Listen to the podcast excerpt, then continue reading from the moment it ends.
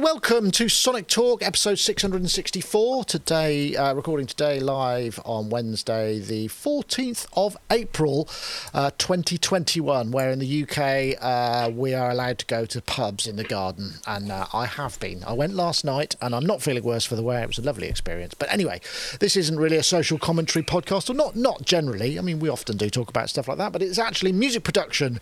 Music production, synthesizers, uh, performance uh, recording, software, all of the kind of stuff that surrounds the creation and technology of music and the distribution and the playing, all of those kind of things. So that will be our topic loosely for the next hour or so. I want to say thank you very much to our friends over on uh, YouTube and Discord. I was going to throw the IRC in there, but for some reason I only got that and I, it won't show up. So I do apologise to our IRC chatties.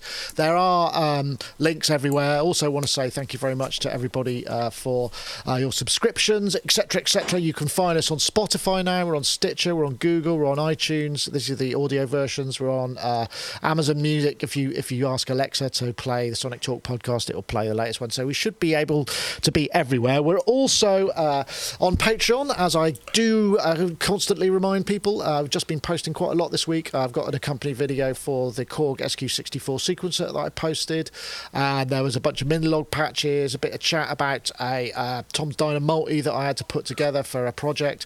So there's a whole bunch of stuff up there if you feel like joining us. Uh, much appreciated. That's uh, basically uh, Patreon slash Sonic State is where you can find uh, how to do that. And uh, as uh, we much appreciate all the people who already support us, and if you're thinking about it, thanks to you too. Um, and also thanks to our friends who, well, we'll have a message from iZotope and also from Modal a little bit later on. But let's get on to our um, our peeps. We have let's start with Mr. Rich Hilton, who's over there. You've got a very vibrant T-shirt there, Rich. It's kind of pinging amazingly. That's the most colourful colour I think I've seen for ages. Rich Hilton, of course, keyboard player, producer, engineer, uh, works with Nile Rodgers, uh, plays with Chic when uh, when applicable. Um, soon, I, I, I certainly hope. How are you, Rich? Are you well? Yes, thank you. I'm very well. I'm feeling colourful. Feeling colourful. Well, I'm, I'm glad to hear it. And is spring sprung there? good way. Well, it's nice out. Yeah, it's very nice outside. So excellent. Glad to hear it. Let me just get a little bit more gain on you. Uh, I think I lost a little bit there, but nice to see you, Rich. Turn up the saturation. Turn up the saturation. I, well, I, I, I could. I don't know if I dare. I mean, I, goodness knows what would happen if I saturated that image with more colour. I think it would break the internet, quite possibly. Uh, that other voice you heard there was, of course, Mr. Ty Unwin, a media composer and uh, producer and all those other things, who's there in his uh, studio, which is gradually coming together. One of the rooms in his new uh, setup studio, I believe. Anyway, how are you, Ty? Out a new camera, so we've got some quality imagery from you. Finally I, this was a bad week to get a new camera because I just feel really brown and dull compared to Rich, who's just coming with this blast of color, and here I am just looking at myself, going, "It's just brown, brown, and mid seventies brown." So it's fine. This this is not when I want a good camera. This is when I wanted the days of my pixelated crap. So, um, oh well, I'm good though. Thank you. Good. good. And are you, you uh, are you busy in terms of uh, work and I'm, projects I'm and all still, of those kind of things? I've just finished. I finished one. Uh, I finished that Greta thing, that Greta Thunberg thing, and so now I'm just redoing. I'm just finishing the studio, the main ah, room off. Right. So I'm spending most of my days at the moment uh, lying on my back, wiring things in. So wow, it's not, old school. It's not no, it's not the enjoyable bit, but we all have to do it. So I don't know. I kind of there's something about that. I enjoy that kind of thing. I mean, I like kind of setting things up, you know, and putting the I, cameras I up in the air it. and all of that sort of thing. You know, I, I enjoy that sort of I thing. used I used to absolutely love it, but now, God knows, it's it's not my idea of fun. Oh well, but, I'm sorry um, to hear that. Maybe we can provide we provide a little bit of light relief during this hour while your fingers can Absolutely. recover from from bending little tiny bits of wire and all of that kind of stuff. yeah. I know how it goes. Well, anyway, Great. nice to have you, Ty. And we've also got Mr. Dave Spears, GForce Software, who's uh, there in uh, his, uh, I think that's the home setup. We've got the OB8, or is that a screenshot of the OBE? You see how I'm plugging your products there. GForce Software, of course, have just released the OBE, or uh, certainly in the last, what's it, six weeks, I guess. How's everything going, Dave? Yeah, good, thanks. Yeah, can't you tell by the colour of my complexion compared to everybody else's? The pale pallor of. I can fix that. Who's just released something. No, I've got sun coming in, so it's kind of like, yeah, it's all alien to me. I'm just trying to see if I can give you a bit more saturation, Dave. Just get a bit of colour in you. No, no Oh, matter look. how. Oh. You've got a suddenly increasing tan. I think that's Sunbed. Dave. Sunbed Dave. Yeah, I think that's too much. Anyway, lovely to have you, um, and nice to uh, have everybody all together. Um, so let's have a look and see what we've got. Uh, topic. Oh yeah, I was going to say uh, if you haven't already checked, I did post the Korg SQ64 review uh, this week. Uh, this is a little desktop sequencer, nice little unit actually. I'm not I'm not a fan of step sequencers, but uh, something about having all of that ratchet and probability stuff really near the surface, kind of under every step button, just kind of brought it alive in a lot of ways. So uh, well worth watching. Um, right, let's have a look and see uh, what our first topic. Oh yeah, let's start with a bit of uh, mad inventory, shall we? So this is uh, the circle guitar from a chap called Anthony Dickens. Interesting idea. He's got a very a spinning. I thought it was. So this is CV controlled. Each uses a hexaphonic pickup, and, the, and you, can see it sort of spins around. It's got plectrums on it, but you have to. I just thought the plectrums were automatic, but I think you've got to put them in. It's like a sort of cribbage board, and you can mute and unmute individual strings. I'm not quite sure why he chose this particular tune, but uh, there seems to be people getting very into this. There's uh, Radiohead guys, and there's various other. Here we go. This sounds a bit like um, Röyksopp.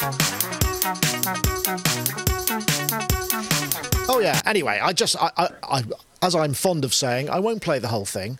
Uh, this is Circle Instruments. Uh, this is basically what it is. He's had uh, Ed O'Brien, who apparently is something to do with Radiohead, uh, uh, and that's the guitar itself. And this thing spins around, and those buttons momentarily mute or switch on each individual output from the strings. An interesting idea. So it can go up to two. I think it can go up to 500 BPM. So you can get some pretty interesting concept ideas out of it. I'm going to come for you, Rich, because I know you're a guitarist.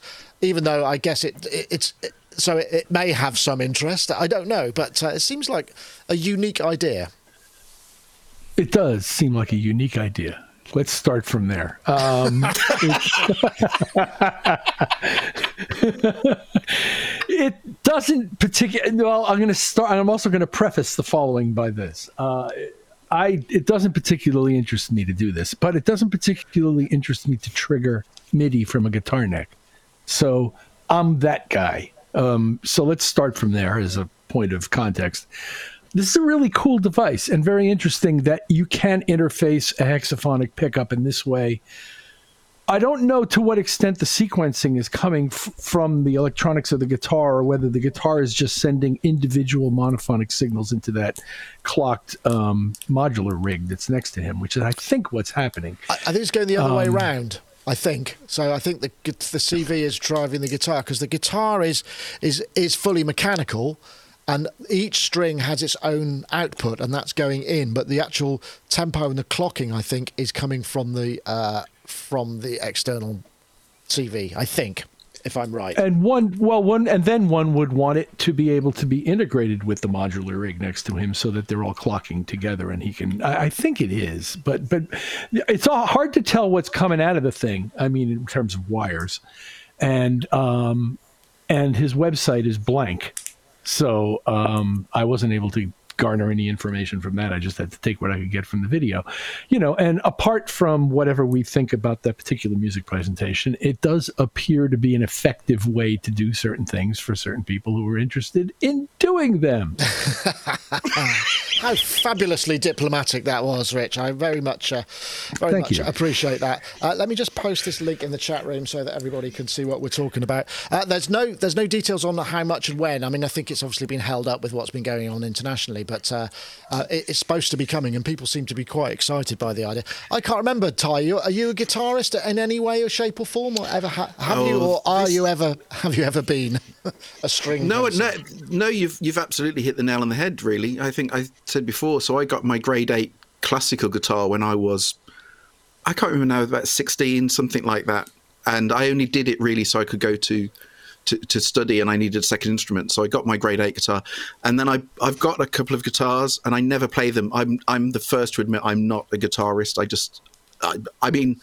No, I'm not a guitarist. I have guitars and I can, when required, play some guitar, but I'm in no way a guitarist. But all I do know is I've got lots of friends and colleagues that have over the years had MIDI guitars, and I know it's this is a lot more than that. But I'm yet to hear anything come out of a, a, a MIDI guitar that's really made me almost see the worth of it existing. I love the theory of it, but it doesn't really. No.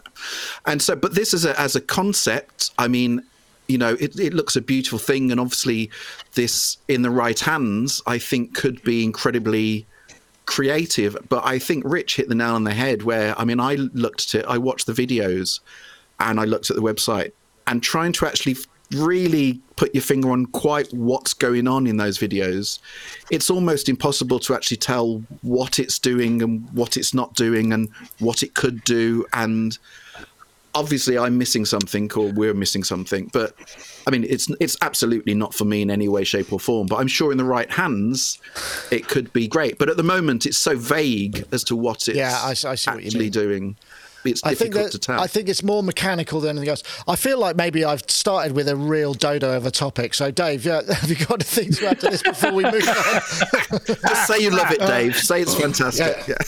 That's brilliant. I'm I'm the best guitarist I've ever met, and it's brilliant. No, I, I'm kind of the same as everybody else. I, I kind of dived into it and thinking, oh yeah, okay, so what exactly is going on? And then I made that very facetious remark about how it was a very difficult instrument to play and even more difficult to listen to. right. Okay. which is which is very cutting. But I, I, actually, while the guys were talking, I was thinking this should go to. Uh, uh, Ty's absolutely right. In the hands of somebody who really knows and gets into it and adopts it, it could be really fascinating. Which made me think of uh, last week's podcast. I never watch podcasts that I'm not on, obviously for obvious vanity reasons. No, uh, but ego, last week ego, I did. Yeah, totally. And uh, no, that's all a lie. But I did watch last week's, and Jamie and Yoad's tape uh, things were just mind blowing to me. Uh, and I said to everybody here, you know, I'm kind of bored of opinions, uh, but I love facts, and that was so brilliant. So my thought while all this was going on was, give it to Jamie, see what he comes up with, because he'll do something completely left field and really fascinating and incredibly complicated. That'll take him a week to do, and then he'll de-rig it and go on to something else. yeah, maybe so. Maybe so. Anyway, I think, uh, I think the one thing the one thing I'd just say is honestly, I'd hate to come away from this from you know the guy that's making this and developing this thinking that we've completely shot it down. I think the reality is I just don't. I think he needs to kind of address what he's showing and make it clearer what is actually happening because we could be completely and utterly wrong and we we could watch as i said someone doing something great with this and just basically look complete fools because we'll go christ why didn't we spot that you know back then but um it's just so vague and unclear at the moment That, but, that, to be fair, there are some other videos where it's playing against a, a, te- a tempo match delay, and it's re- there's some lovely stuff coming out of it. And it's very, it's like a player piano kind of version of a guitar in some ways. I think that's Okay. how I would kind of describe it in, in, in, in a kind of you know perhaps in a, in a in a basic way. Anyway, I think we'll probably uh, just. Uh, Gloss over that and move on a little bit. Um, perhaps we'll go to your topic next. Uh, then, uh, um, uh, uh, What is your Ty. name again? Uh, Ty, that's it, that guy. Ty. So let, let's, let's let's try this one. So this was something that uh, you popped in, which was really interesting. XILS-lab, uh, I think it's called a Chaos or Chaox. It's reduced at the moment, and it seems to be a model of uh, the kind of approximately speaking of the uh, Yamaha GS1 and some. That's Um, XILS Labs do some really nice stuff. Actually, I have to say that I remember I reviewed some of their things a while back, and this this looks. It reminds me in many ways of that sort of simplicity of M of FM of the um, what am I thinking of? Uh, Non-linear Labs C15. Not uh, not just because it's got a woody case, but because it's got this very simple. Anyway, so Ty, over to you because you brought this up because I'm guessing you, you either got it and thought, "Wow, this sounds great," or you thought it was something we should we should focus Well, on. So I- I'll, I'll leave it. Do you know what? in your hands? I have. Yeah, I, ha- I have bought it. I'll be honest with you. I haven't had a chance to. I've bought it, but I haven't had a chance to play with it yet. But there's, there's there's a few there's a few levels about this one. I mean, there were just so many interesting things. The first thing is exactly as you said, the XILS Lab stuff. It doesn't get the the credit that um, that it deserves really, because I think the XILS the XILS Labs do some fantastic, really good um, uh, VST. The, their synths are really great, and there's something qu- about the raw quality of them. And I'm I'm not just saying this because because Dave's on, but there's a similarity between that and what um, the GForce stuff is in terms of the raw. Um, sound of the you- know although they're VSTs they they're the nearest things to getting towards analog and um, I love their stuff um, and then there's the side that this synth the GS1 is that kind of the long lost FM synth before the DX7. And after the Synclavier, it was basically the first kind of commercially available um, FM synth. And it was bought out in 81. And at the time, it's I think it was about £12,000. Yeah, So in expensive. today's money, that's about 47, so almost 50 grand. Okay. for, a, for a synth that basically looked like a mini grand piano, only had presets, and you couldn't edit anything other than I think it was trem and vibrato. I think that was all you could edit. But it was the, the, the beginnings of FM. And um, there was just something that people raved about it. They, they obviously didn't sell many, um, but people raved about it back in the day. And what I love with what XILS Labs have done is they've basically taken taken that and then, as you say, and then some. They've stuck in some um, analog oscillators and a kind of chaos thing going on in there as well. But it's basically it's kind of eight oscillate. It's eight um, uh, operator FM. Right, But the way it works is kind of it's kind of working dual most of the time. So your your analogy to the C15 is is absolutely fairly fairly bang on really in that it's quite the this the way it's structured. It's not like we know algorithms now with the DX7. It's a lot more basic than that. But um, it's starting from a very basic starting point. Um, but the sounds it's producing are great, and I just think what XILS Labs have done with it. I've, again, I can only say from the demos because I haven't um, used it yet. Um, it just looks really interesting as a, again as an alternative, as a as a different palette because it's kind of FM but not FM, and it's kind of Yeah, it looks like here it's got we've got eight, got the uh, the eight operators, and then um, looks like analog A1, A2, C. I don't quite know what those, but yeah, uh, uh, because I haven't had a chance to play it. I don't, um, Rich, have you ever had your hands on one of those original Yamahas? Because I've, I mean, I've seen them, but they've never been kind of things that you can touch. They're supposed to be really great to play, sort of very high quality. Um, no, the craftsmanship that uh, that Yamaha put in from their pianos into the sort of building of all of the, the livery and all of that stuff. Well, it's funny about the comment about uh, something you couldn't touch because the only time I was ever in a room with the thing, it was sequestered from people and you weren't supposed to touch it for some reason. I don't even remember. It was a trade show. And I don't even know if it was loaded yet. It may have been a mock up for all I know. But the interesting thing uh, it was that in 1981, they were still introducing new technologies like this as preset devices intended for what appears to be the home entertainment market. In other words, the the same thing with the home entertainment organ with the little drum machine and the monophonic synthesizer on. That market, the people who who were theoretically at home doing that, and uh, that still existed in 1981, which is interesting, sort of historically. And the other uh, sort of slight, slightly snarky thing that I'm thinking is, uh, do they now have board meetings where people go, okay, what hasn't been modeled yet? I mean, yes, of course they do. I mean, at what point are they? Because I wouldn't, I would know in no way infer that this is scraping the bottom of anything because I think it's probably a wonderful synth. I haven't played it, um, but I like their, I like the company and their products. So, as Ty said, so, but um, is at this point, is it like some kind of thing where every company's having board meetings about what's left to model? To be Ah, fair, to be uh, fair, uh, to be uh, fair to XILS Labs, all I'd say is to be fair to XILS Labs.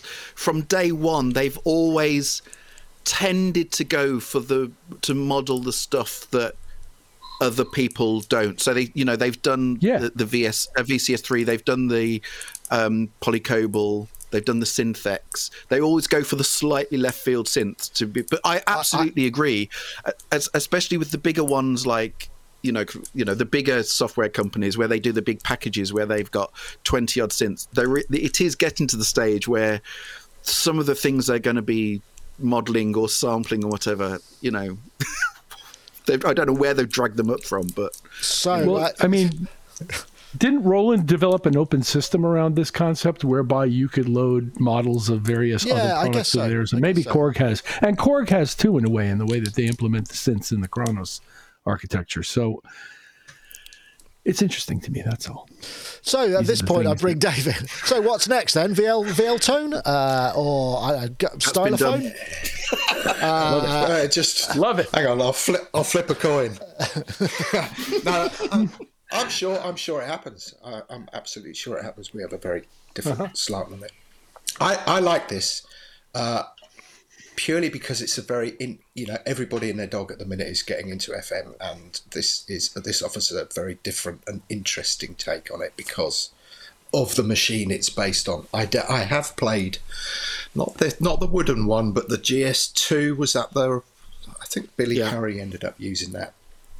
Yeah. But I do remember at the time going to I think it was Alexandra Palace where the kind of big you know where the whatever the music show was here in the UK uh, because I wanted to get my hands on a CS80 you know just to play at the show.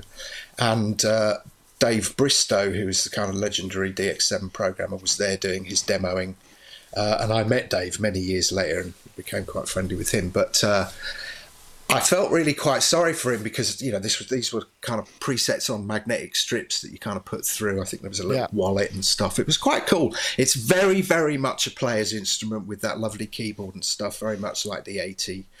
Uh, but I felt really sorry for Dave because the shock of everybody realizing that this new Yamaha synth, this flagship thing, didn't have a ribbon controller on it. So in the time I was there while he was doing the demo and then the Q and A's, literally every question was like, "Why hasn't it got a ribbon controller? Why hasn't it got a ribbon controller?" And I kind of left, a feeling a bit deflated that it wasn't a kind of big knobbed, huge behemoth thing, but also I felt very sorry for Dave. And I spoke to Dave about it years and years later uh, when we met in the states and spent quite a lot of time together. Uh, and one of the things that he said is in America, one of the huge markets in the states is um, church Ah, yeah. and that, that, was maybe. definitely marketed towards that. Uh, in fact, he said at the time there was a version of the Memory Moog, which was called the Moog Sanctuary. Yes, I think we I saw that recently. at- Yeah, I think I saw that recently. Um, there was somebody had a posted a picture. Uh, Mo, I think I'll, I'll see if I can bring that up. Sanctuary. People are kind of saying, you know, if you kind of get to a particular church that's had one of these in storage for years and doesn't know what it is, you can kind of pick it up for a song. It's that, uh, but it is essentially the same thing. I mean, it's just got sanctuary written across it, but it's still a memory Moog. So, so yeah. I mean, it's very Yeah. hard to tell from that picture, obviously, because it's so low res. Interesting. Anyway, if you want to check it out, it's on. It's on. Um, it's on offer at the moment uh, for ninety nine euros from one seven nine. So, and it does sound like it's got that sort of depth. If you listen to the demos on good decent system, you can hear that it's got that kind of real sort of thunder uh, and warmth that uh, some of the early DX stuff does have. So yeah, definitely worth checking out. All right, I think we'll just have a quick break for um, our friends over at Modal.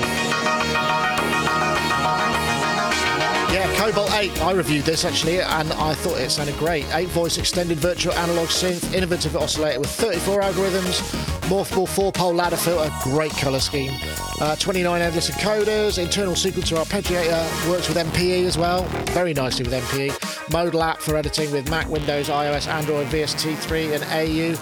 If you want to check it out, head over to bit.ly slash get underscore modal and uh, do have a poke around and listen to the demos, check out our review. Very nice synth, actually.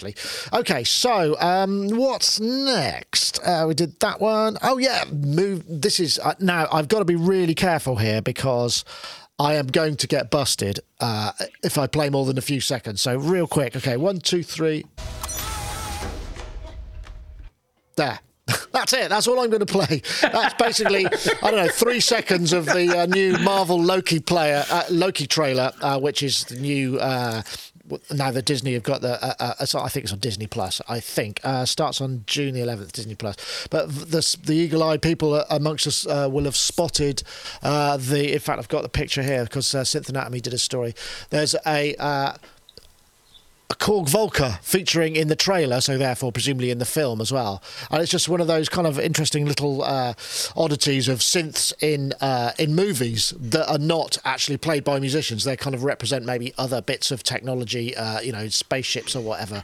And I, I, immediately thought this would be really easy because obviously. Um, you just do a search for synth movies, and then actually what that does throw up is just a load of synth soundtrack stuff. But it's a nice idea, and, and uh, it was. This is uh, actually directed by Kate Herron. Uh, I thought it might be J.J. Abrams because we know J.J. Abrams is a massive synth head, and as the, there was a story we did on Sonic Talk uh, some time ago about Ricky Tinez going over and and, and riffing with J.J. Uh, Abrams, who's is really into synths and obviously you know massive director. I wondered if anybody had any uh, a show of hands, anybody had a had any examples or seen any synths in movies? I'm going to come to you first, Dave, because I suspect you probably do because it's the sort of thing that you might know.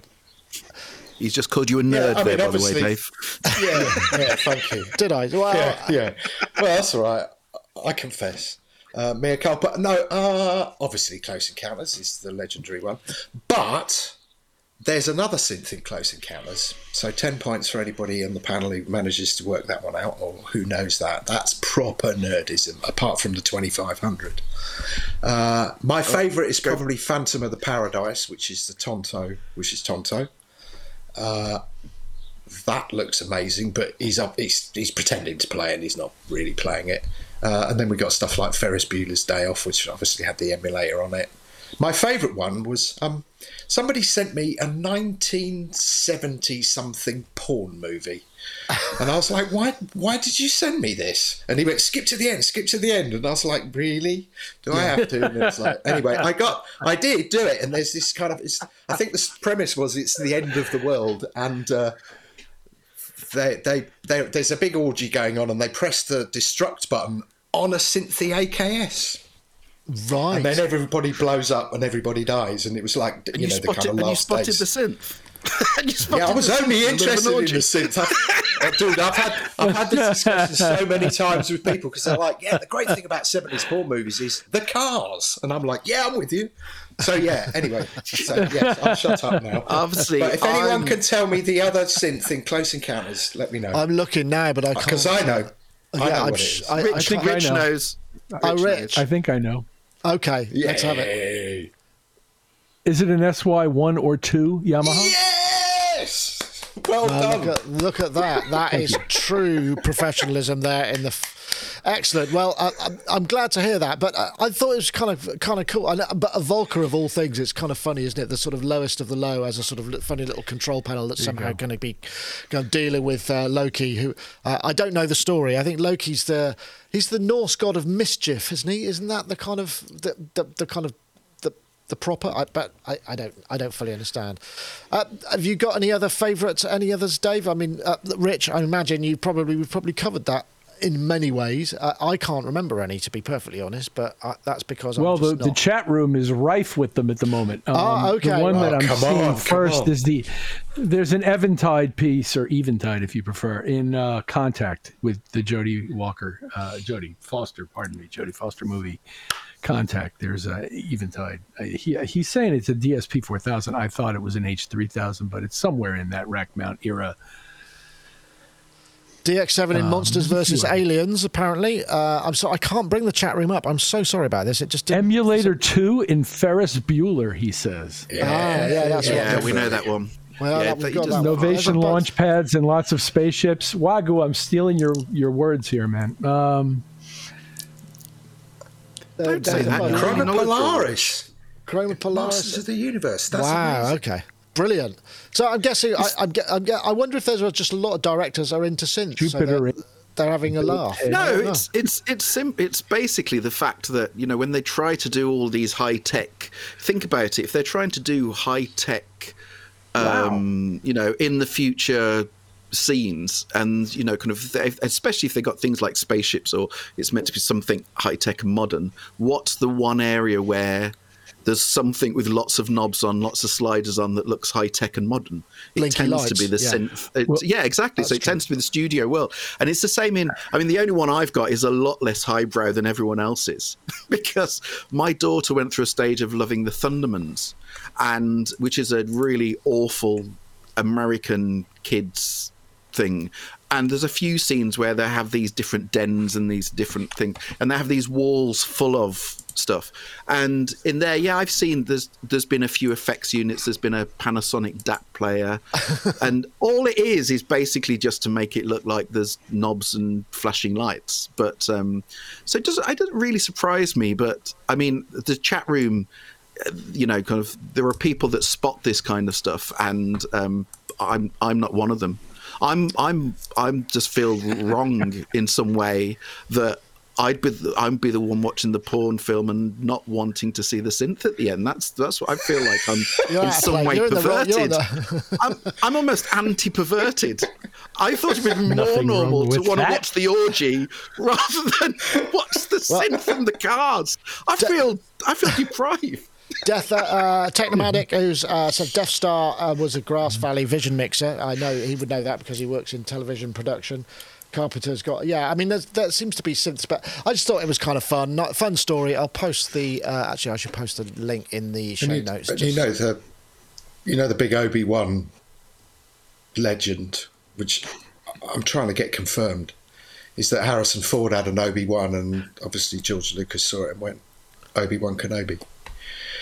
Oh, no, I don't know whether that's true, but I mean, yeah, I, I, I'm trying every avenue to get that uh, confirmed or denied. The dates don't seem to quite work out, but Harrison Ford has an OB one ha- has a has a is a synth nut. ha- yeah, I wow. I think Yeah. there's there's a lot of rumours going around about various unlikely people that have got yeah oh yeah they've got a Moog modular you know like Jim Bowen from uh, from uh, the, up from the darts program and various other kind of variations on a theme you know Jim Bowen was but I suppose it kind of maybe it stems from because Steve Davis the, uh, the the world champion snooker player is actually a massive synth fan and I, I haven't had a I know Gaz has uh, done some interviews with him uh, and what I don't know if uh, Jamie from Geosynth has done it although he did one with you uh, I saw you were featuring on the Geosynths uh, sound designers uh, podcast the other day. I I did. Yeah, Jamie was it was it was good fun. Although the, the the mistake that Jamie made was he basically just wanted to talk about everything that I do, and had only allocated a one and a half hour show to it. And so there we were, gone gone two and a half hours later. Wow. I'm still yapping. So I mean, the moral of the story is: don't ever just say to me, just say what you want. Rap, he ran out of tape. Absolutely. it was gone two and a half hours, and I'm still way, you know, I'd only I'm- got to when I was like 12 or something. I'm feeling really inadequate now with our measly hour show. I feel like maybe you know, I- but anyway. Anyway. Um, yeah, I thought that was kind of fun. Anyway, it's nice to sort of see synths in movies and uh, just a little bit of spotting there. Okay, what else have we got? Uh, let me see. Uh, ah, synth Easter eggs. Did you see? Uh, we um, did a, it was a great article by. Uh, uh, Midierror, who did uh, this kind of synths in Easter eggs. There's a whole bunch of stuff uh, that he found, and there were a, a number of uh, uh, good. My favourite actually was this one because this just this is this is the one from the uh, K two twenty six hundred rack, and so you start you start this up. Let's just get it going. But it actually, it makes its own soundtrack based on the triggers. I thought this is brilliant. My favourite one of all. Yeah, so that was the sort of the notion of synth Easter eggs, these kind of little things that you find that people put in. And Dave, you must have, being a software program, a software house, there must be ones in yours that have they all been found? Let me ask that question first. Uh, I don't know. I actually I'd completely forgotten about one in VSM, and obviously when we redid all the GUIs and stuff, I just assumed that it had been carved out, but it's still in there. Uh, we only I only kind of remembered that the other day and was like, "Is it still in there?" And the engineer went, "Yeah, yeah, yeah, it's there. It's a bit. It's even well that was breakout we had." But it's more complicated now, especially if you use the big, big GUI, because it's like whoa, uh, kind of chaos. Yeah, we did. We started it way back in the early days with the with the Tron. The Tron had a really dodgy. I think it was the Tron that had the. It was a packet of Rizlas, and some roach material on the Tron. That was that was a bit. Uh, uh, that's not in there anymore. But dude, I love that Nord one. I mean, I've got a Nord two sat in the container, and it's like right, I'm digging that out because that's insane. What's That's this? like a kind of This is physical, physical model modelling mode. madness. Yeah. Yeah. Yeah, I, I don't know Yeah. that one. That's interesting. That well, that I'm glad you said that, Dave, because I thought exactly the same. I've I've got a Nord Me too too. that, bec- uh, that I've just thought. I actually thought for months ago. Oh, do you know? I'm I'm just going to get rid of this because I, I've got to get rid of some stuff. I'm going to get rid of this. And having seen that and doing that, for, but you can't save any of the patches. I'm and it's the most interesting thing about that synth, and you can't save any of it. It's bonkers. It's brilliant. Oh, I said sent it straight to sound Rick incredible. Smith. oh, that yeah, is disappointing. you know. Oh, Are you, Rich, were It you the sounds same? I heard you. Had, I heard you, you. Were you looking for the? Well, Nord I don't too? have. I don't have one, but I felt the same as I went through the list of these things. There were a bunch of interesting ones, but this one was the one that really grabbed my attention. The Right, most. I did because it that's sounds great. But what I don't understand is why would you give us a facility like that and then not allow you to do anything, you know, kind of long term no, I understand. with it? It's bonkers. You just kind of go, this, you know, if you'd launched that as this is, oh, by the way, it also does physical modeling synthesis. Surely it's a sales point. Obviously, I'm missing something, but um, It's I a thought the performance. stuff coming It's a performance Well, thing. They went into Yeah. pianos. Yeah. They went into Yeah, pianos okay. after that, and There they you didn't go. care anymore. It's interesting, isn't it? I, I mean, I wonder because you Now, you could, now. you could make you could make something. You could make something. You know, you could spend an awful lot. I mean, that sounds like somebody might have spent way too much time doing that when in fact they could have you know they're being paid to probably do the other stuff i mean the, the whole thing about easter eggs is it should be just a nice little uh, little thing but sometimes you get huge ones right like that All right. So my guess is my guess is, is it was an an early attempt at a feature, and they ra- abandoned it at some point, and then at the end said, "Why don't we stick that in as an Easter egg, just the way you had it, and let people mess around." with it." yeah, that makes sense. That makes sense. okay Yeah. Yeah. well there we go I, I I'm guessing. that was a fun, yeah, was a- completely guessing. a, fun And it's fun- insane. The stuff that you have to go through to make it happen is like, hang on, so select pro- and, and then Select press slot A, program hold, and 19. stand on then one leg. Yeah, and then slot B, s- program 65. Now hold Portamento Auto button, hold Shift button, and press the Velocity Morph button once. Now press the Performance Mode button once, and then you'll get access to the. I mean, no wonder nobody You're not, found you're it. not, you're not going to get there by accident, are you? No, it's not going to be something. like, Wow, what suddenly happened? Unless maybe a cat runs across the front of it or sleeps on it or something, you might you might get to it. I suppose. Yeah, it's possible. That's It's amazing. so cool. Yeah. so cool. It is. Yeah. Anyway, I, I, I d- I haven't played that one. I should have probably played that one. Uh, what I will do, though, is uh, bring a message from our friends over at iZotope iZotope. Producers Club is a one of a kind membership for producers ready to take their tracks to the next level. Once you join, you'll gain access to powerhouse iZotope plugins and a curated selection of tools from our partners, such as Melodyne from Celemony. Plus, as long as you're a member, you'll get every future update to the iZotope plugins in your membership for no extra cost. We'll also regularly serve you new curated content like exclusive inspiration sparking sample packs and preset packs, and industry leading training ranging from our own tutorials to vocal production lessons from the world renowned Berklee Online, taught by Grammy winning producer and engineer Prince Charles Alexander. With new content being added every month full of valuable production techniques, tips and tricks, and solutions to common production problems, becoming a member is an investment in your career that grows as you and your career do. For more information on iZotope Producers Club, head to izotope.com. And of course, uh, there's also uh, you also get there's uh, the producer music production suite pro, which gives you RX, and there's the producers club, which uh, gives you without that. I, think that's how it works. But don't forget, uh, we've also got uh, a a 10% uh, discount if you head over to izotope.com forward slash sonic talk and, and use the code sonic10 at checkout. You can save 10% on all their other products uh, not subscriptions and obviously not hardware but uh, we thank them for uh, supporting the show. Um, okay right uh, what was the next one i was going to? I had to scroll right up here. Um, Um, ah, yeah, I think this is kind of good. I, now, the, a bit of background here. I, I can't remember how this came up, but I just watched this this video on YouTube, and it's a girl called Yebba who is a really amazing so, sort of soul, new soul singer. Very unprolific, you know. She doesn't do, hasn't done all that much, uh, but did this amazing demo, which I can probably play again about four seconds of before anything happens. But I think it's as fair use. Um, this.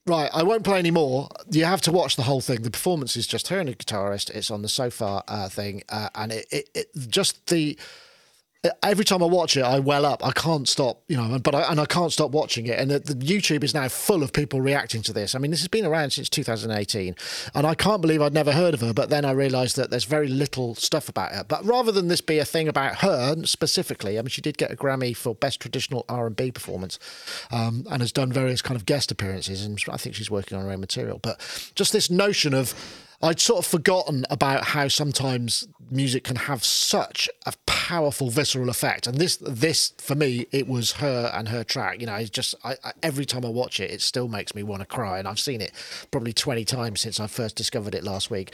I'll, I'll uh, just post a link to that before I go. Um, before I, we go past it. But I really just thought, you know, this is it's interesting, isn't it, that that sometimes, you know, that you kind of need reminding of that, or at least I felt like that because I'm, I'm I'm sort of dealing with technology and the technique, you know, all of that stuff, and then you see something like this and you just go. Oh my goodness, you know, that is so authentic and so, so real. I see you nodding there, Rich.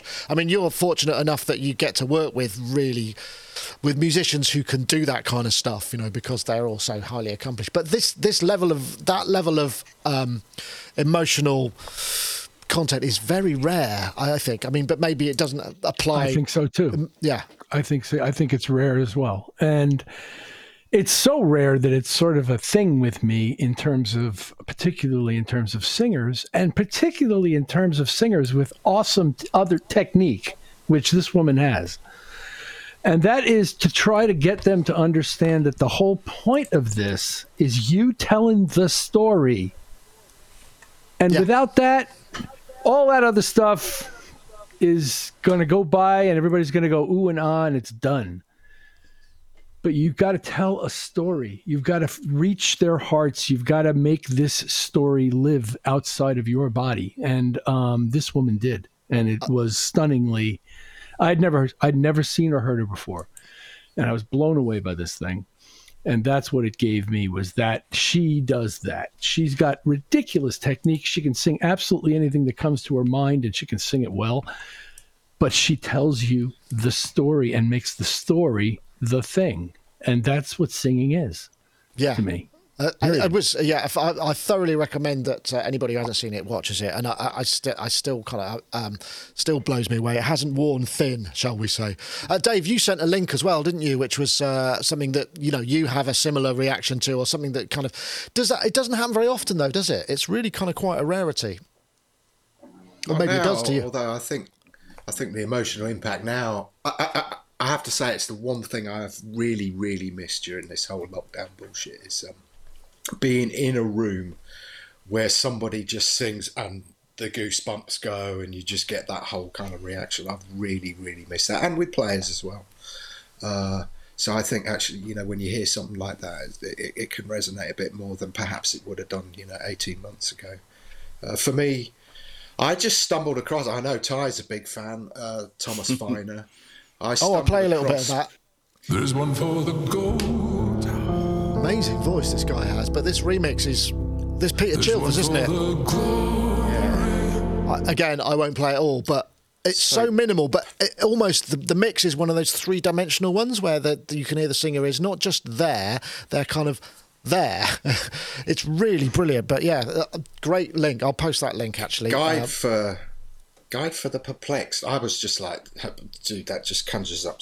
I mean, that for me, that just says so much about the last God knows how long. But I stumbled across it by accident because obviously I got into his stuff a while ago when he did that the the uh, track. This is the day, and uh, and then I saw Pete, and obviously Pete is Brian Eno's right hand man and is part of uh, what's the record label tie that he runs or co runs. Oh God, we're Spanish one of yes, too old. Yeah. exactly. But yeah, well, Um, you met Pete down at Gaz's wedding. We Yeah. sat with Pete and Carl, obviously there. I'll post the- And, uh, Pete's really, really talented. Pete did the Carl tour, obviously with Gaz, and uh, is really, really talented. You know, a lot of stuff he plays. Again, it's Goosebumps Central.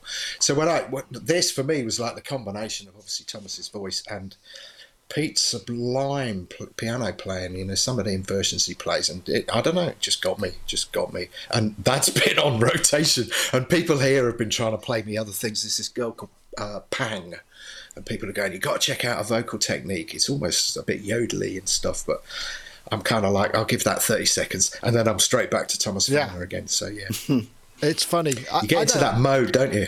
Yeah, I, I mean, Ty, you know, a lot of what you have to do day to day is to sort of back up or reinforce the emotion that's on screen. So you must know some of the tricks or some of the ways to do that. I mean, do you, Oh, are you yeah. using, do you use technique or do you use what it feels like because uh, instinct? Oh, it's it's it's what I f- it, what it feels like. I mean, I am the world's worst in terms of blubbing at music. I am music for me can just t- turn me into a, a gibbering wreck. You know, it always has done. You know, just going back to when I used to listen to, you know, kind of Rachmaninoff and whatever, I would just sit there in my bedroom crying my eyes out. and it's just honestly, music for me is just can destroy me and take me turn me into a Jim wreck. The funny part about it is with this, this particular clip is the fact that, and I, I'm going to be the odd one out here, is that her voice does nothing for me whatsoever. How I think her technique. No, no, exactly. I think what Rich says about her technique is phenomenal. I think her technique is incredible, but it's just tonally that kind of coloration for me personally does nothing. And I've I've watched the clip, you know, kind of two or three times and got nothing from it. But just Oh, going back to, uh, but uh, apart from you know re- accepting her um, incredible skills, but for me personally, nothing. Whereas going back to the Thomas Feiner, I mean, as Dave said, I'm a humongous Thomas Feiner fan, and um, I got into him years and years and years ago. And th- almost everything he does, I could give you a whole list of tracks that just turn me into a blubbing mess because and it's just certain moments there are certain moments where you know when you get that chord change and that shift and that and i'm just destroyed. And in going back to the original question when i write as well as we all know there are certain um, tricks that tv and film composers can play um, it's all just about feel. It's all just about feel. But i try to i try to make my stuff have a certain work on a social emotional level because for me that's my favorite music. All of my favorite music my favorite bands my favorite everything is all the stuff that that really reaches into deep into me and just drags my heart out with it. I'm i'm yeah. Uh, it's all about emotion for me music all about emotion. This is why i don't like i don't like happy dancey you know dance music does absolutely which i think might come on to one of the subjects we're going to talk about you know kind of club music dance music all that kind of thing does nothing for me apart from one or two exceptions like underworld. But apart from that nothing. Whereas all this all the emotional deep depressing stuff. I mean, there was always a standing joke that, you know, my other half always used to say, you just like all the music that's got a free razor blade with it because it's all that, it's all very emotional, deep, depressing music. That's all the stuff I love. Ah, well, I've got one for you because uh, this one, I don't, uh, I don't know when it started to happen. I think it's when I, I had a kid. Um, because I, I'm, you know, I grew up with ABBA, and now I can't listen to Dancing Queen without crying because it's so joyful and it's that sort Yeah. of mem- memory going to back to a disco for the first time when we used to do that sort of thing as kids. I mean, we don't, it doesn't really happen that innocent disco rather than a nightclub disco, and sort of going and dancing on the dance floor at sort of 13, 14, 15 when it was all new, and that all of that kind of that potential, it just makes me cry. And I just think of kind of all my my daughter's young friends all kind of just enjoying themselves, and all that potential just makes me not sad, emotional. And I, so there you go. There's one for you. Uh, Okay, that's a how happy embarrassing- song that's quite sad. How how embarrassing are you, the dad that goes to your daughter to pick up pick them up at the end of the school disco, Yeah, whatever? Where- where's your dad? Oh, he's the one in the corner crying his eyes out. I'm not guy. I, I don't think she'd let me anywhere near picking her up at a, a school disco. Uh, not that those things happen much, but yeah, Brilliant. Fair point. Fair point. Um, I don't know. I, th- I just thought it was good to kind of have a bit of a moment there and just go. You know, sometimes there are those performances, those one, those things that make you just go, "Wow, that is." That's really special. Stops you in your tracks. Just stops you Yeah, dead. absolutely. I love those moments. It's like, well, Yeah. everything on pause. Yeah. I've spent I've probably spent three hours watching that and watching other people watching it, these reaction videos, just to see whether it's real or whether they're just going, oh, I'm I'm following. But almost all of them are just just uncontrollably uh, emotional watching that particular track. But it's good. Um, okay, right. Uh, there was another track, which I another topic which I sort of popped over, and this was the uh, Telekom Electronic Beats. This was uh, again, this is kind of fun.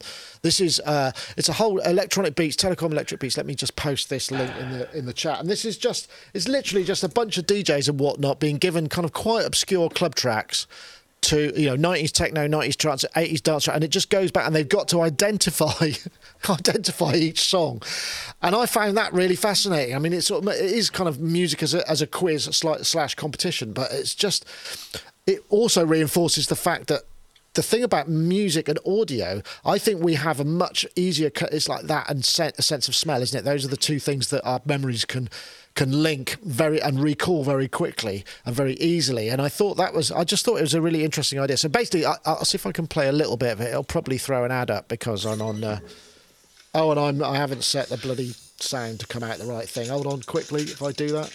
Here it comes. Here we go. So the idea is they just basically take a bunch of DJs and they go, okay, here's some tracks, and they play them, and they all have to basically decide what it is, and it's like a little competition. So, Los gates, los, los, los. so that's that's the idea. I don't know whether any, I won't. You know, it's a long form thing. Uh, Dave, I imagine some of these you probably got if you if you've spent any time with it. Has it has it been something that you've become actually kind of quite ex- obsessed by? Can I get any of these, or is it not for you? Uh, I yeah. In fact, I went through a few. There's two that I worked on, but I'm not going to say what they are. Uh, yeah, and it was really fascinating because it was like obviously I got Baby D and all that kind of stuff, but I, I, I came to the conclusion that uh, my club days were over in about 1994 5 that was it, it was Oh, yeah, like- that's the other thing, anything yeah. after then it was like i don't know that and obviously my daughter was born in 96 so it's like i've got a reasonable excuse but yeah it was very i did i did smile at a few of these i mean loads of them i mean like that one with the foot on the floor kick drum it's like anything Yeah. I was, I was kind of waiting for the, yeah, I was waiting for Tom's Diner because, uh, and all the other tracks that had that kind of groove because that was so so ubit. I mean, it was ju- it's a mega groove. Now, when you play that groove to me, I'm immediately back in sort of 1989, 1990, 1991, It's funny, uh, isn't and it? I Yeah. find that really brilliant. I must admit, I was kind of hoping that, I, that they'd be playing something that I'd actually had uh, some input in, but then you know, most of the stuff that we did wasn't really a club record anyway. It was just trying to use that whole thing. Ty, you mentioned that uh, this topic earlier. Uh, did any of this chime with your uh, your, Oh my your god, experiences? you're you're joking. I mean, this is so not my world. I mean, you could have played them all to me, and I wouldn't have had a clue what any of them were. I mean, my version would have been playing some atmospheric kind of string chord uh, that from, uh, you know, some Music late romantic What film's stuff from from? 19. I wouldn't even know that. To be fair, it'd be more like late romantic stuff from 1937. First, you know, two bars. Then I'd have a chance. I mean, anything. Honest, I know this sounds so awful to say, but again, I always, I always have to turn around and go. The exception for me is Underworld. But anything under, other than Underworld, the moment it's got a four on the floor, I'm just like, nope, don't have a clue. Don't have the foggiest what it is. It's just, I can tell you what the tech is. I can quite happily sit there and go, oh yeah, 909. Oh, and hats from an HR16. I can do the tech. But in terms of what the track is, don't have the foggiest. Don't have the foggiest. That's true, actually, Rich. I mean, that kind of that brings us back almost to the kind of this concept of uh, the idea where you actually you you almost can't appreciate music because you can kind of go if something's so identifiable as a as a as a, a piece of the technology used, you kind of end up focusing on that rather than you know the emotion, all of that thing. I'm guessing maybe some of this stuff you might recognise. I don't know whether or not it's uh, it's your thing. Um, I guess I would like to see a disco one as well, to be honest, because I think we'd get a few of those. Yes. One Yes. one of those five examples was remotely familiar to me. I'm kind of in the same boat as Ty on this, although uh, I'm not quite as spoiled for four on the floor as he is. But um, obviously, uh, but but um, I didn't recognize much of this music, and I didn't spend a lot of time in clubs. And when this music was released and popular, I was very busy doing other kinds of music so it wasn't it wasn't in my world and i don't really have i don't mind it There's so much of I- this the though. You, I love- you probably find that. Let me see. We got 90s tech. Two, oh yeah, 2000. Oops, 2000 dubstep. love the idea probably of- a bit obscure for me, but yeah. Sorry. Oh Tom, my go. god, start me on that one. That'll be hilarious. Um, no, I, I mean, I love the idea of it. I mean, if don't get me wrong, if it was, if they did one of '80s, you know, kind of from ni- 1980 to 1986 synth pop or whatever, I'd be all over it. But I, I couldn't see one of those. There's an know. 80s electro beats. Oh, is there? Yeah, yeah, yeah. You you, you missed it. you Oh, missed it. great. Oh my god. 80s I- I dance feel- tracks. Here we go. Look, 80s dance Oh no, dance. Uh, no, not dance tracks. No, no. da- Electro. Oh, hold It's on. we're getting. Oh, get off Oh, my hang screen. That. Get off Yeah, my get screen! famous Oh! dance artist. Oh, Yes. Get off my Oh, a screen, little, you horrible. a little bit of sick just came up. Sorry. Yeah, yeah. Sorry, I, I really, di- I, I really didn't want anybody to see that. That's. Yeah, I'm going to close that down. I'm sorry about that. I, Ghastly. Was, wasn't that Farage music? Garage music? Farage, yeah. it was it was between carport and uh, and um, um, porch, I think. Yeah, Farage. Yeah. Um, Farage Garage. That yeah, famous quite. DJ. Well, anyway, I thought it was a bit of fun. It was a bit of fun. Uh, It's well worth checking out if you check out uh, what were they have. I closed the window down. On, Uh, did you get gone. any, Nick? did you get any, Nick? Not on that. Not on that video. No, and I think I got. I did get one or two in another video that I saw because it was right, and I couldn't believe that they didn't get it. But it was more pop, uh, and I'm, I'm okay on pop, but not so much on the club stuff because. You know, what my my my era was making music during the club scene, but I hated making club music because I found it so dull. I needed I needed verse, I needed the structure of a pop song because I couldn't wait 16 bars for something to happen. It would just be like, oh Yeah. no, I, I just can't, I can't bear it. Yeah. I just didn't have the, the attention for that, you know, to that level of stretching it out, that minimalism. I mean, I mean maybe I would do, I, I'd do better at it now because I, I prefer less, but I don't know. Uh, yeah, So I reckon anyway, Mark Tinley would have been brilliant at this. I think you're right. I, think you'd he- have got a load of them, assuming you could remember. Pump of up the volume. Yeah, that's the one I got. I got that one, yeah. Mars. I got Mars. that's the one that's the only Volume. one i knew Yeah. the only one i knew And the reason I got that is because I sampled that groove in um, a, a track that I did. I can't remember what it was now, but uh, but, but, but yeah, just remember you're saying this out loud, Nick. I am saying this out loud. Yeah. Yeah, just remember that. Okay. this was a long time ago. I think the uh, Oh, of okay, fair enough. limitations probably gone, and I, I'm pretty sure that record didn't make any money for anybody. oh, okay, fair enough. So that's it's okay. Um, uh, well, uh, gosh, we got to we got to five o'clock, I th- and I think we covered pretty much all the topics. I don't think there's anything else to, to go really. Um, but thank you, everybody. I don't know. Uh, um, uh, uh, yeah, are you are you off to, to bigger and better things this week, Rich? I, I'm assuming so. You must must have plenty on now. Is it starting to come out of the woods? Uh, yeah, well, I am working on various projects musically uh, and mixing wise here, Excellent. and uh, a few of them were released in the last week on Apple Music uh, by my friend who's got a group called Mindwalk, and uh, things I mixed, and some of which I played on.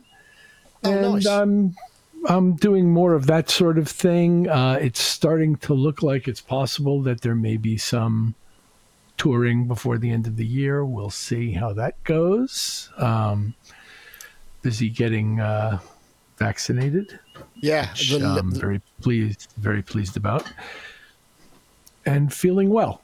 Trying Good. to keep you know keep positive and counting my blessings. Absolutely, yeah. I mean, I think I think we'll see. I, I like I say, I went to a pub last night, and I was just thinking they should have just had a little acoustic duo in the corner outside. It wasn't raining, might have been a bit chilly on the old fingers, but I was thinking, God, that would really top this off. But I don't even know if that's possible, and that's But I think people should because it's a pub that does have music, but you're not allowed inside anymore. So I don't know. Anyway, but hopefully we'll start seeing some more music being performed.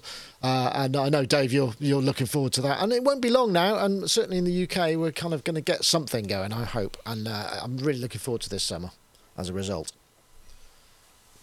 Fingers crossed, man. Yes, well, you're. I guess you're busy. You've got a lot of stuff on coming uh, coming along. Yeah, I got a boss now. Well, not really a boss, but he's he's kind of a boss. Yeah, we've got we've got things like roadmaps and plans and strategies and things, which has kind of been a bit of an alien concept. Yeah, so that's kind of it's nice actually. It's nice. It's really good. Kind of keeps my head occupied.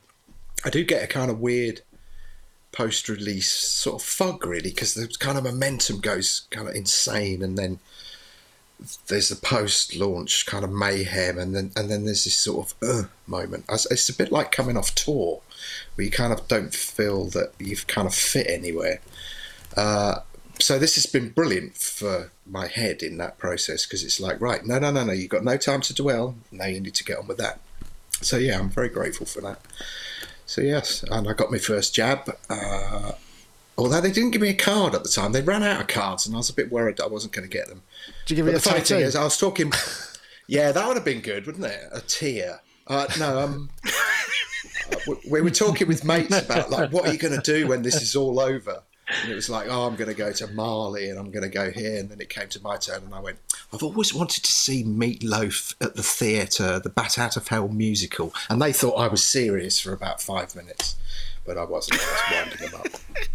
I'm sure that would be a great show. To be honest, he's an excellent performer, but uh, I don't know how much uh, juice he's got left in the tank these days because he kind of he gave a lot during that period. But uh, anyway, he funny funny story there. It's like there, are, there in the UK there are probably three or four songs that people know the words to. Uh, which they don't realise, you know. So one of them is uh, Ernie, which is a Benny Hill comedy song. Another one Absolutely. is Bat Out of Hell, and I think there's probably a third. You know, these kind of long, epic, sprawling kind of total story eclipse types. of the heart. Total, total eclipse, of the heart. Yeah. The heart, oh, okay, yeah. you got that one then. so wow. lovely to see you as well. Are you? I'm guessing you're back on it and you know getting getting stuck I'm, in and. No, I'm oh, spending more time monitoring the table. Although for the next the next week, I'm uh, driving around the UK picking up these acquisitions that Dave has uh, been a hand in. Oh, you've been have you been uh, going vintage?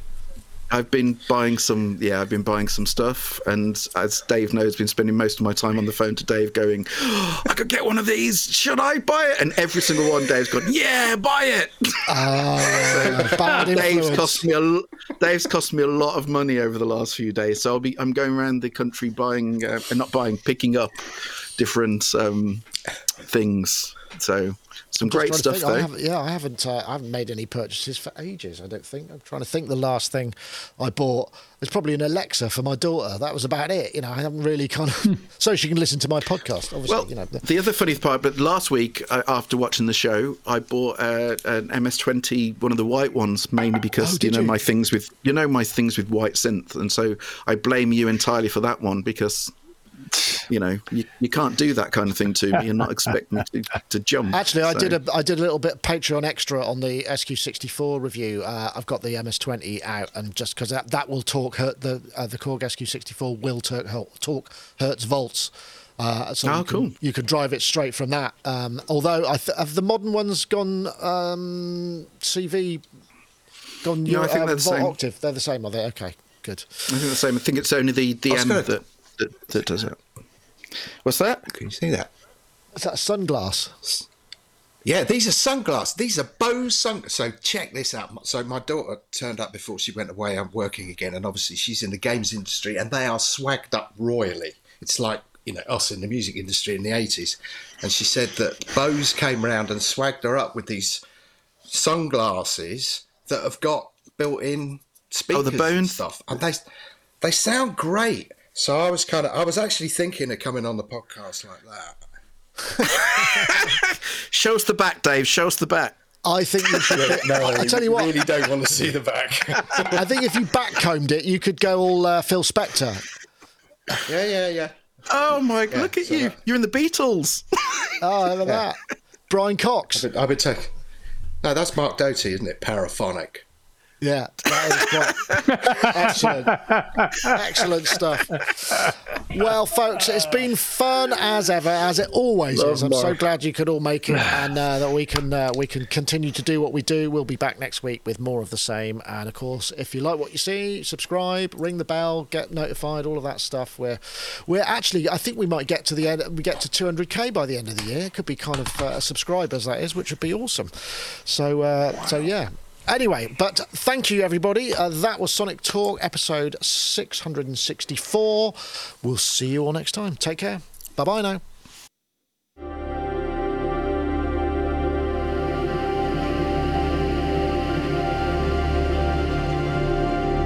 Awesome.